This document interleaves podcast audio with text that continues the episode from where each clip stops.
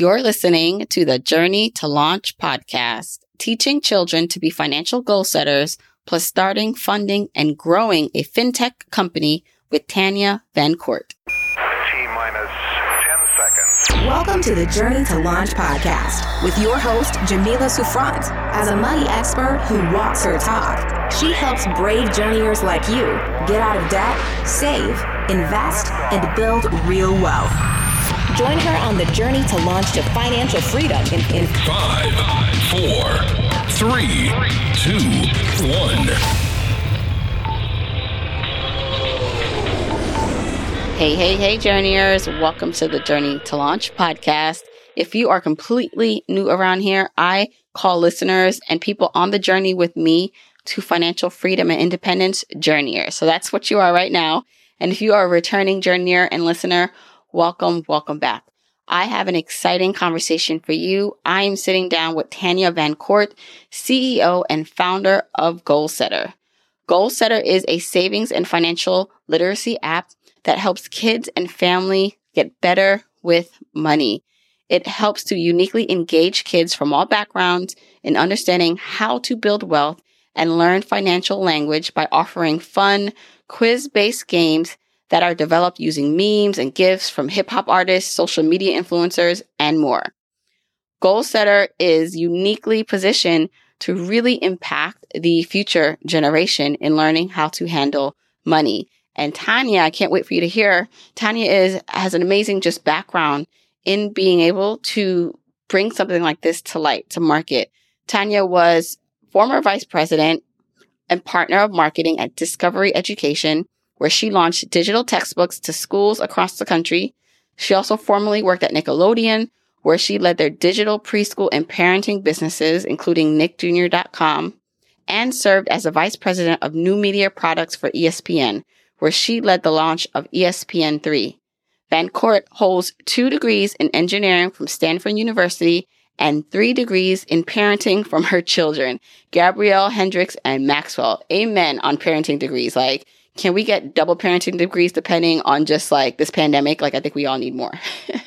so I'm really excited for you to hear Tanya's story, how she started Goalsetter, how she came up with the idea and her mission to get our future generations saving and learning about money and really engage with their finances.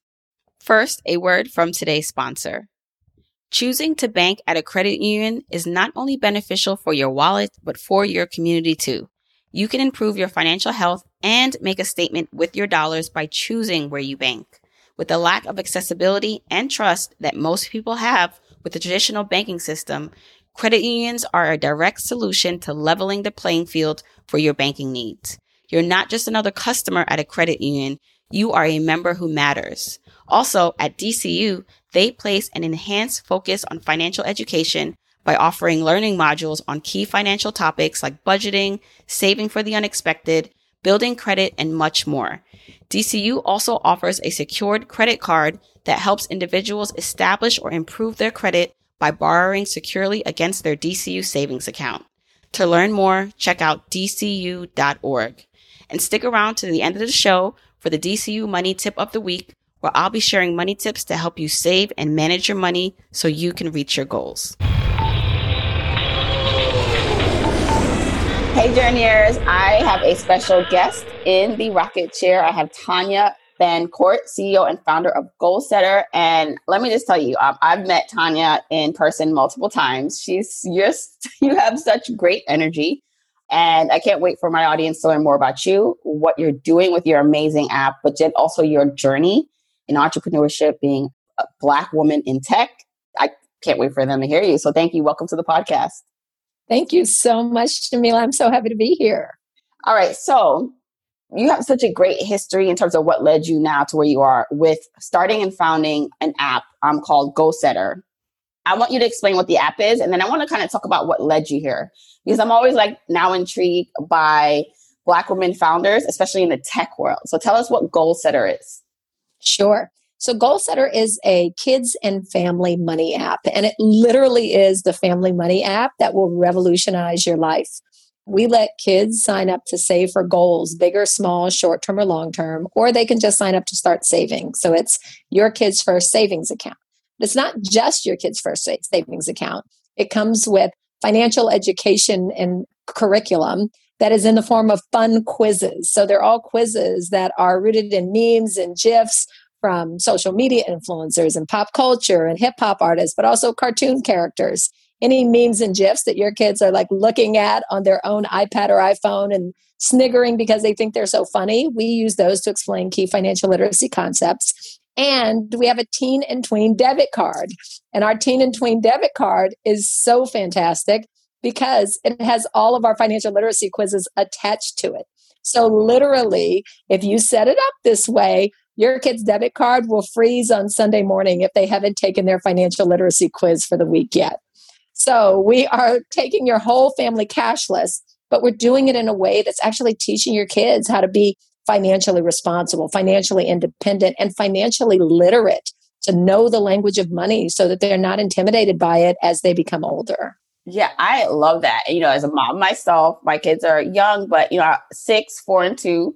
But I also know that it's never too early to start introducing the concept of money. And it's funny because as you're talking, you brought up a couple things about the app, and I'm, you know, like one, it's so important as the adults to recognize like how the new generation is all about technology and phones and um, memes and social media. And so, if we want them to learn about this very important topic of money, we have to do it in a way that engages them. So I love that you're purposely doing that with this app. Well, the funny thing is, Jamila, you know, most people who start something in the fintech space, they come from financial services, they come from big banks, they come from, you know, other fintechs, and they say, oh, wow, there's a hole over there in the kids' market. I can go fill that hole in the kids' market. And so, you know, they look at what all the big banks are doing or, you know, what adult fintech companies are doing, and they apply that to a kids product. And so we've seen that time and time again. I actually came from Nickelodeon. So I ran preschool and parenting digital products at Nickelodeon, nickjr.com and noggin.com. And then I was at Discovery Education, where I led the launch of digital textbooks throughout the country to help kids with multimodal engaging learning. So everything about my DNA is about how do you get kids to learn in an exciting way. So yes, I have this great fintech company that's essentially your kid's banking account, but what I care about is that that banking account teaches them that they're learning and having fun while doing it. And that's what I think our special sauce is that we've been able to bring to this space um, that no one else has because of my background. Yeah, I'm just like, you are uniquely positioned. Like, this is to succeed in this space because of your history. Like, you have the receipts, you have the experience to know what works with kids. And now that we're in an age, because here's the thing, too, right? Like, we are going to more cashless system, right? And I had Adam Carroll on the podcast like a couple weeks ago, and he talked about this invisible money concept is a problem because kids don't understand the real value of money. And he played Monopoly with his kids and he realized like they're the way they behaved because it was fake money was just like, wait, is this like really like you're not getting the concepts here? So he actually like took out money and played with like real money and their behavior changed when they saw that it was real money that they were using. And so I like that although like you're understanding that people are moving to more technology and you're introducing kids to just a cashless system that you're also tying in the learning part of it right? Because that's what's going to be key because we can't avoid that we are seeing less cash in the world and our kids don't see as much cash, but we got to figure out ways to integrate the learning of money. Absolutely. And, you know, kids don't understand the value of cash because as parents, we don't make them understand the value of cash. We walk into a store and they say, I want that helicopter. And guess what we do? We throw the helicopter into the cart along with our groceries and we buy them the helicopter. And I give that as an example because I have a four year old too, along with a 10 year old and a 15 year old. But my four year old, we went to the store the other day, same scenario. Mommy, I want that helicopter. I said, That's awesome. Do you have money for that helicopter? And he's like, No. And I said, okay, well, we have to make sure that you get a job so that you can make money to save for your helicopter. And he said, How many does the helicopter cost, mommy?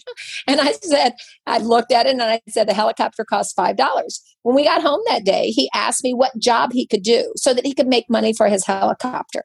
Every day since, he's been working, he's been he yesterday emptied out um, a part of our dishwasher dishwasher so he could earn money towards his helicopter right? So those are instances where he's not seeing the physical money but he understands the concept that he needs money in order to save for something that he wants. And now he understands the concept of working to earn that money. And it's all because what we do at Goalsetter is about goal orientation if you want something, whatever you want is just a dream until it's funded. And so you've got to stop dreaming and start funding and recognizing how you can earn that money to get what you want. And that goal orientation, I think, is the, the digital replacement for having physical money in your hand, right? You learn the value of money when you have a goal that you're saving towards, and you've got to figure out how to get enough money to reach your goal. That's how you learn the value of it. Right. And it's so interesting because so many of us, even listening as adults, whether you have kids or not, did not learn it that way. And we are, you know, almost like learning along with our kids and now tra- trying to figure out a better way to educate and prepare them for the world. So, okay, I want to talk a bit about your history because you talked about working at these like amazing companies, it seems, and you had all this seems like creative like work that you were doing within bigger companies established companies. So what led you then like i want to hear like what led you to then leave that behind and want to start your own app? Because i know already that starting something in the fintech space is not easy. So talk to me about that journey. So jamila you know when you say what led me there my answer that i want to go to is sheer craziness. But I guess the answer is far more nuanced than that. And the truth of the matter is that I didn't realize how hard it would be. To your point, I had started amazing products and businesses within the context of larger companies. I was at ESPN and I launched ESPN3, which was the first digital video player in the cable industry, first digital streaming player. I was at Nickelodeon and launched amazing things at Nickelodeon. Um, I was at Cablevision and launched the first voice over IP service, the first telephone service of any cable company in the country. So I had launched these major products and these major initiatives. And I was like, well, look, if I can do it in, in a larger company for someone else, surely I can do it for myself. And what really led me to that space, though, of even thinking about it, because the truth is, I wasn't thinking about it. Like, I had great jobs in corporate America and was do- I was doing lots of interesting things. What led me to think about it is my daughter was nine and she said, Mommy, for my birthday, I really only want two things. And I said, What's that? She said, Enough money to save for an investment account and a bike. And when I looked at her in that moment, I thought, wow, if I can get every kid to say that, I can change the world. And I am a black woman. My daughter is, you know, a little caramel colored girl with her two puff ponytails on the side of her head. We live in Bed-Stuy, Brooklyn. And, you know, the truth of the matter is that I knew the potential for change if we can get every kid in America, every black kid, every brown kid, every rich kid, every poor kid to understand about investments by the age of nine, to understand building wealth and speaking the language of money by the age of nine. I understood that if we could do that, then we'll have an America that looks very, very different. And so that's what drove me. Um, literally, you know, I tell people all the time, I, I think I'm a, a social justice warrior trapped in the body of a business person. And so I'm, I'm only feigning to be an entrepreneur in some ways. What I really care deeply about, which is what aligns, you know, with my business is getting Goalsetter into the hands of every kid in America. Because I know that every kid in America will be better off if they use our product. Period. End of story. They're not just going to learn how to spend with a teen debit card or a tween debit card. They're going to learn financial education.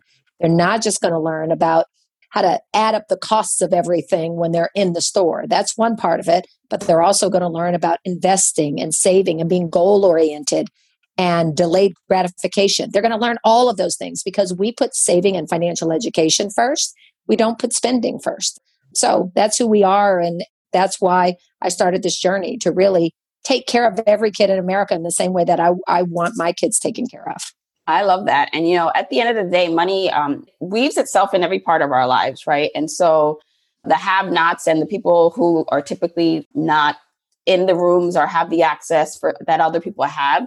Not that money will solve all our problems, but it's a it's a great way to give people like that foot in the door right? And if we have more access, more resources, you know, with more money, you know, we can have more resources. We can have just more space and opportunities um, for our community. So I just think it's wonderful. One that you had the guts to go after it because you know that's so funny. So many people, um, even including myself, like if you knew what you knew now, right, before starting your company, you'd be like, wait, do I really want to do this? Like if you had a crystal ball to look forward to how much work it is, so I find too that like the ignorance of not understanding or knowing how much work it's going to be is actually like what is the reason why most people start like businesses. Completely. I, you know, that crystal ball, I would have been out of the game before I even started. You're 100% right. It's either that, it's a combination. It's, you know, that, that you don't know how much work it will be. But the second part of it is really having a passion around something if this were a shoe company, I'm just not a person who cares about shoes. I, I definitely, you know, would have closed up shop by day three. But every day that things get hard for me um, in this business, I think about what kids will be missing if I step out of these shoes.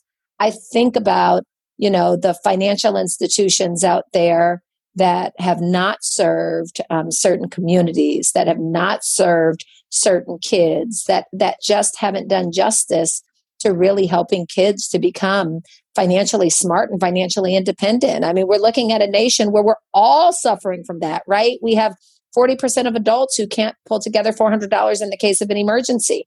And part of that is because of the infrastructure of the underbelly of our country and that they're not making enough. But part of it is, you know, about financial education and financial literacy. So we're suffering from that as a society already.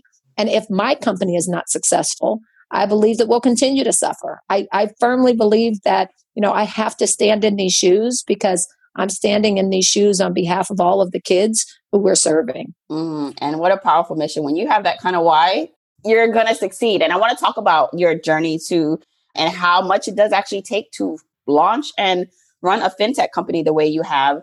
And even like going to Shark Tank, right? Because I want to talk about that. You also are in Shark Tank. I would love for you just to explain that experience. But the things that it takes, the money and the time and the connection, I would love for you to go into what your journey has been like. Yeah. So, you know, look, I had a 20 year career in corporate America before I started my fintech company. And the interesting thing is, I thought I had a lot of connections, and I do have a lot of connections. But your connections as a fintech founder need to be in so many different spaces. And some of those spaces, I had zero connections, right? You need to have connections to venture capital. You need to have connections to angel investors. You need to have connections to money. And people of color don't often have those connections to people who can write big checks early on, or quite frankly, even later as your company becomes up and running. You know, so that took a lot. Number two, when you're not getting the same funding as some of your counterparts in the space, what it means is you have to do everything. And so everyone hears about, you know, being a tech founder is hard. Everyone hears about, you know, being a fintech founder is hard. Now imagine that you're getting less than 1% of the funding that your counterparts are get, getting, right? And then your boss, okay, so imagine you run a sales organization and the guy, you know, sitting across the hall from you runs a sales organization. Your boss gives him 99 resources and gives you one. And after a month comes to you and says, why aren't your numbers as good as that guy across the hall? You're just not a great sales leader. I mean, that's the kind of nonsense that you literally put up with because you know you don't have the same resources as everyone else. So you are constantly underestimated. You're constantly undervalued. You're constantly doubted. But people don't realize that your success is directly related to how much money you get in the beginning so that you can hire people to do all of the things that need to be done at a startup. And when you don't get that money literally the hats that i've worn I mean, you wouldn't even believe the hats that I've worn. I'm sure you would, Jamila, because you know you are an entrepreneur of your own right. But you know, you do everything. You write the copy on the website, you do the marketing, you do the accounting, you do the everything. You develop the product, right? I've literally like created wireframes by drawing what I wanted it to look like on a piece of paper with a pencil and a piece of paper because I'm like, I don't really know the wireframe uh, software and I don't have time to learn it because I have to do 52 other things. So I'm going to draw what I think this this app should look like and then I got to go find a designer to actually design based on my crazy drawing. You're literally doing everything. So it's it's been a journey where you are tapping into every talent you have ever developed, every skill you ever thought you had or have in order to make something come to fruition. Because people don't come along on your journey until they see you already got a little something that's worth following, right? So you've got to build that momentum first. And then you'll find that, hey, okay, great. I can hire a technical lead because he sees there's a there there. I can, you know, get into this accelerator program because they see there's a there there. But a lot of that early work all falls on your shoulders. So take us back. How long ago did you come up with the concept and start the process to build this? Five years ago. Five years ago. Five years. Wow. And so yeah. when you first started, so you talked about not knowing really everyone you needed to know and not having the funding. So how did you get through the first, I guess, however long it took you to get your first break? And what was your first, what you would call a break in this? Well, you know, it's really funny because for me, there hasn't been a break. There have been 10,000 like small little hills that like, okay, I got over that hill. I've gotten over that hill. It's, it's really been like, you know, walking across a desert, but with, you know, a bunch of hills where, you know, you get over one hill and you're like, okay, great, almost there. Oh, shoot, I got 10 more miles to walk and I see another hill in the distance, right?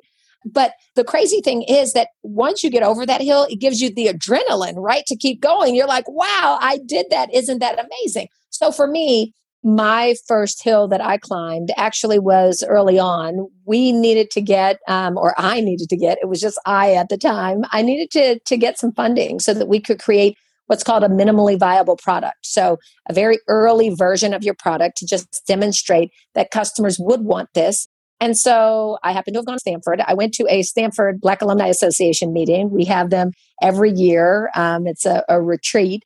And I had no intent to do this, but there was a, a panel on technology. And the panel on technology was talking about how do we support more Black students as they're coming out of Stanford so that they too can become entrepreneurs. And so I made sure that I was the first one to grab the mic after the panel and quote unquote ask a question. But asking a question was not my intent at all. I grabbed the mic and I said, Hi, everyone. I'm Tanya Van Court. I graduated in 93. So here I am. We're talking about students and helping fund students. And I'm like 20 years out of Stanford at this time. And I said, and I'm starting this company, and here's what the company is. And I, if anyone's interested in being an angel investor, I would love to talk to you after this event. And so that was my first elevator pitch. That was my first opportunity to actually get funding from, you know, something other than my bank account. And I had several of my classmates and, you know, friends invest early on. And that was, you know, that that was a huge vote of confidence to say these people who I had tremendous respect for, these people who were successful in their own right, were willing to invest in me and were willing to invest in this idea and saw there there. So I would say that's my first big break. And not my just my first big break, but also my first big commitment, right? Because when you take money from people who you love and trust, in my mind, that's equivalent to, you know, this mission that I talked about there is no turning back then. You have to be successful. Um, so that's what's driven me, literally driven me, you know, crazy sometimes at three o'clock in the morning when I'm like, oh my gosh, I have to make this company successful. But, you know, that support means a lot. Picking up on you had to be brave and bold in that moment to ask for what you needed. And so many of us can learn from that you know like we're afraid to maybe get up and get on the mic right? There's a panel there's someone you want to meet or you know you don't even know who's in the room but if you say this idea or you say what what you do and who you are there's a possibility that that person that can help you get to the next level or introduce you right to the next person is in that room. So um speaking up for yourself. And just to give context like can you give us an idea of how much it cost to like start a company like this because and how you prepared. So i'm assuming you were like left your job by then and was doing this full time so how on a scale of like i don't know of how much this costs to start and fund? Yeah so look you know when you launch a minimally viable product um, you you literally have to put together a prototype of your product. And so you have to have engineers who are building it. You have to pay those engineers and that could cost anywhere from $25,000, depending on how simple your product or app might be, to a couple hundred thousand dollars, depending on how complex you're making it. It's, you know, really wise to not spend very much money up front because you might create something that, you know, your the audience says, "Oh, we don't really like this. This isn't what we this isn't what we thought it would be." Or, you know, "No, we don't really have an interest in this vision," and you have to pivot. But you're absolutely talking about in the tens of thousands of dollars, particularly if you are not a person who codes, right? If you're a coder yourself, then you can go and code all of this yourself, develop the product yourself, etc. But for me, you know, the minimally viable product, it was, you know, it had integration with other products and other platforms. There were APIs that had to be built to. I mean, you know, a fintech product, there's real work there, there's real banking um, back end infrastructure. And so that's even more than $200,000. I mean, our minimally viable product was just one small part of what we do today. It was you know people can give gifts towards kids goals give gifts of money towards kids goals instead of giving them traditional gifts that was our the first part of our product and we found that people really liked that and we also found that moms said but i want more yes i hate gift giving on birthdays and holidays i want people to be able to give money towards my kids goals check but i want to be able to save towards my kids goals too and i want my kids to have an fdic insured account and i want you to do allowance and i want you to do financial education and I want you to have a debit card um, once my kid hits eight or nine years old so that they can learn about smart spending, right? So they just started, kept adding on the requirements. And that's what you do from a minimally viable product perspective. You put together one portion of it, but then, you know, you go and you talk to your customers and you say, what do you think about this? Is this something that you would sign up for? Is this something that you would pay for? Do you want it to do more? Do you want it to do less? Do you want it to do different? Yeah, yeah. And so tell us about your Shark Tank experience because you did get a chance to go pitch this idea and how how into the process um, that you started the app did you get to do that and what was the result? Oh my gosh. So, you know, I applied, but I didn't, you know, from the time of my application to the time of appearance on Shark Tank, I think it was about nine months. I mean, it was, you know, quite a, a big span of time. So our product, quite frankly, was very, very different than what we pitched on Shark Tank because as a fintech entrepreneur, you're moving and you're building all the time. So it was a, you know, a, a really different product. But the funny thing, Jamila, is when people see me or when people see me speak, they automatically think I'm an extrovert. I'm not. I sit somewhere on the line between introvert and extrovert. I much prefer having these one on one conversations like the ones you and I are having because I value individuals and people and contacts and connections, and it lets me get that. So when you put me, you know, in front of a group of seven people on national television with lights, camera, action all in my face, I'm like, this is the last place I want to be. and people think, wow, so sexy you were on Shark Tank. But, you know, that it for me, it's just another example of one of the things that you do to make your business successful period. I mean, Shark Tank was a huge opportunity, a huge opportunity to get Goalsetter in front of America, a huge opportunity to establish even more credibility. But it was, you know, it's pretty scary. You're standing up there, you know, on national television and you don't know what questions they're going to ask you and you have no idea what they're going to think about your business or your product. So there's a lot of anxiety, but, you know, a lot of good things came from it as well. So did they invest or what was the outcome of you when you pitched? Oh, so we did have one offer from Mr. Wonderful to invest, but it wasn't an offer that I felt was right for the company or good enough based on where the company was at the time and where I saw the company going. And so we passed on the offer. Um, and in fact, you know, at the end of the show, Daymond said, Look, Tanya, you're not coming down. He's not going up. What are you going to do? And I, you know, took a deep breath and I said, Mr. Wonderful. And he said, Yes, Tanya. And I said, You're out. So I uh, put Mr. Wonderful out before he could put me out.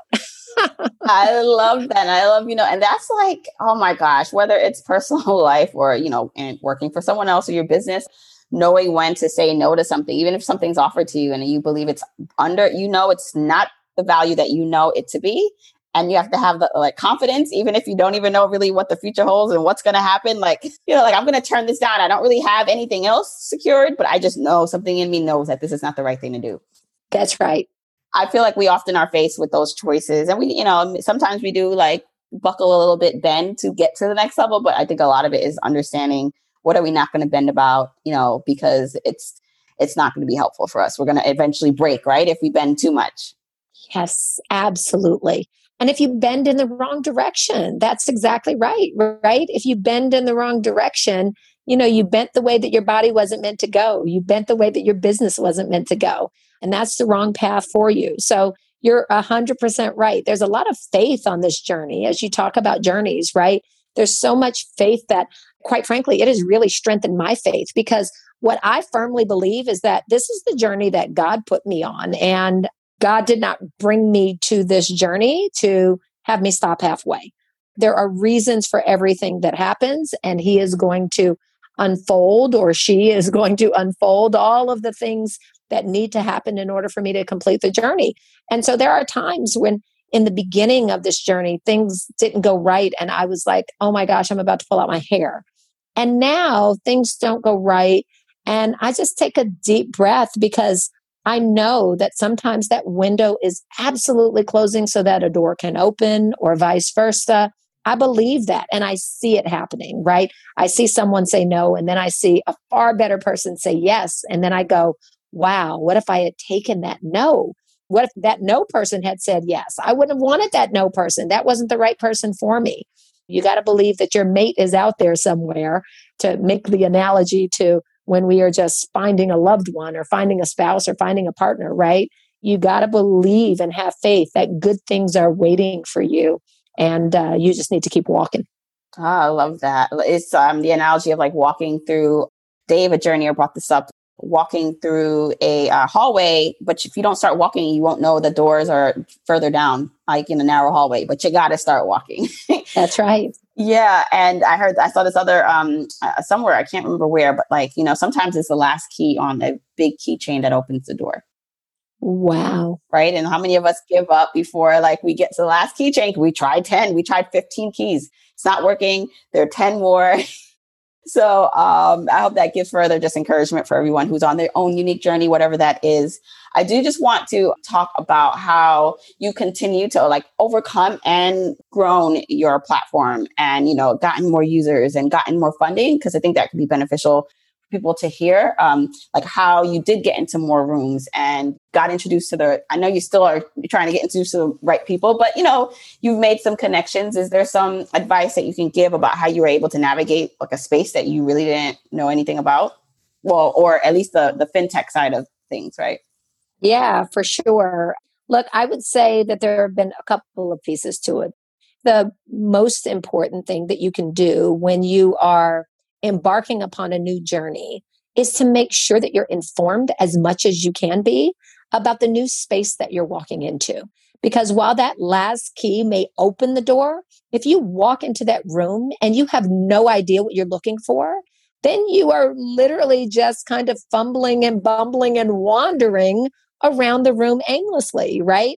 The opposite of that is if you research a space and you become very clear on what your needs are, who you want to get to, what resources are going to propel you to that next milestone.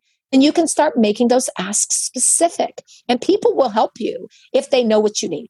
People cannot help you. They find it difficult to help you if you're going to them and saying, Hey, I'm starting a fintech company. Can you help? Right? That's a big ask. Can you help? Well, sure, I could help if I knew what you needed. Sure, I could help if I knew who you wanted to get to or where you were going or what pieces of your puzzle you need filled in. And so that's the first part that I would say. You just need to be incredibly informed and knowledgeable about the new space that you've walked so that you can get help that you need.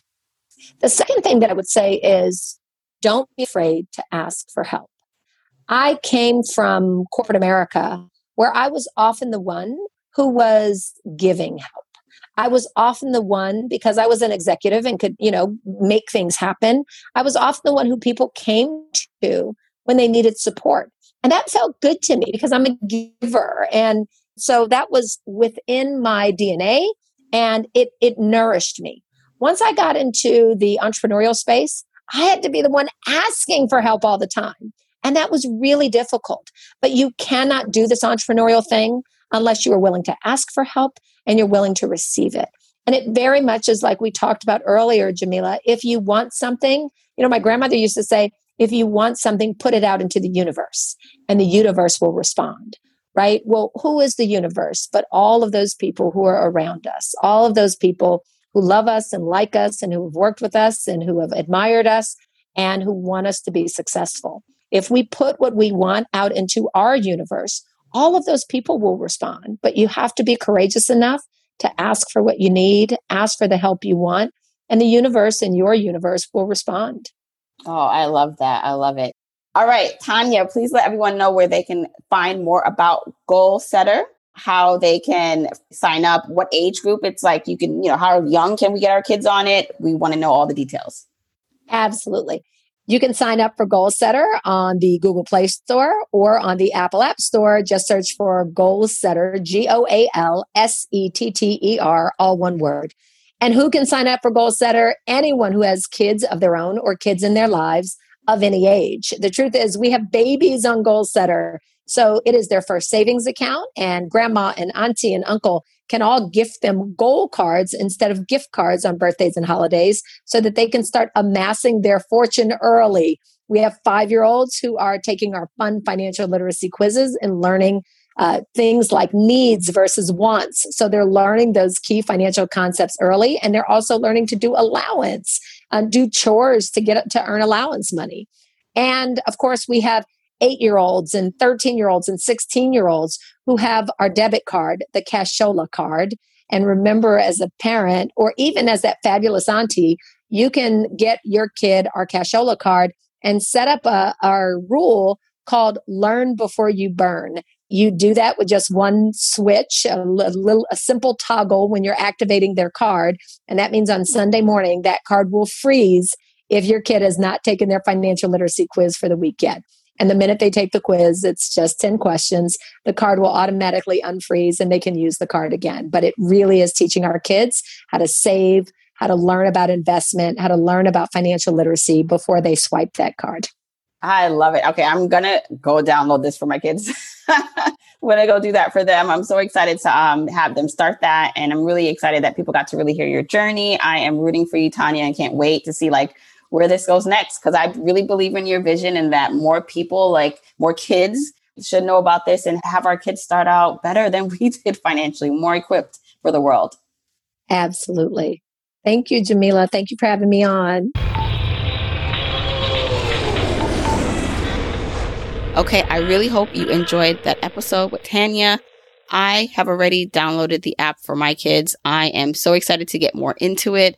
My kids are really young also. They're six, four, and two. My six year old and my four year old are the ones that are really kind of like more excited because they know what's going on, but they're already into their apps, you know, on their iPad. And what an amazing way for them to be learning about money. So I'm really excited to see how they progress and how they get more into connecting their goals and money and saving and all the amazing things that we talk about as adults that we wish we learned when we were kids. So if you enjoyed that episode, let me know. Tag me on social media. I'm at Journey to Launch on Instagram, Twitter, and Facebook. I always love seeing your feedback and your takeaways from each episode. Now it's time for DCU Money Tip of the Week money lessons for our younger kids around four and five years old. So continue to help them identify coins and bills, working especially on comparisons and values. For example, the concept that pennies are bigger than dimes but do not have as much value is one idea that kindergarteners can begin to grasp. Work on also identifying the difference in bills. Like a puzzle, find different objects on the bills that make them distinctive even though their color and size are the same. For more tips, check out dcu.org. If you want to check out the episode show notes, that's where you can get links to anything that's mentioned and even get a transcribed version of this episode that you can read.